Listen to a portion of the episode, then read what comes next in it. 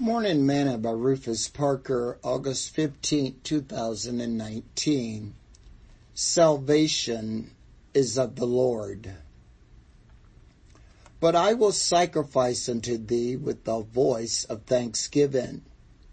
I will pay that I have vowed.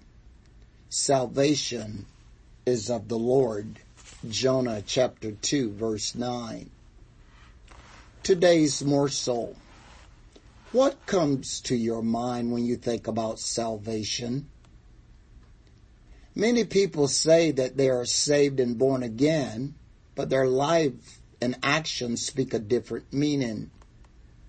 Have you ever had anyone ask you if you are saved? How did you feel when they asked you? Were you surprised? Did you do a self-examination? It's not uncommon around the church for someone to ask you if you are saved. The gospel is about salvation. It's the price Jesus paid that we might be saved. Salvation belongs to Jesus. He is the Lord. It is all His, all belongs to Him, so that none can share and be storing it. None can have any hope but from Him. What a message. Peter said, neither is there salvation in any other, for there is none other name under heaven given among men whereby we must be saved. Acts 4:12.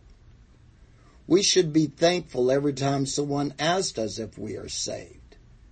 Either we are or we aren't. There is no in between. Sing this song today. Saved, saved, saved, I'm happy on my way. Saved, saved, saved, I love Him more each day. Saved, saved, saved, I know He's mine each hour, for He saves and He keeps and He satisfies me by His power. Thought for today. What day were you born again?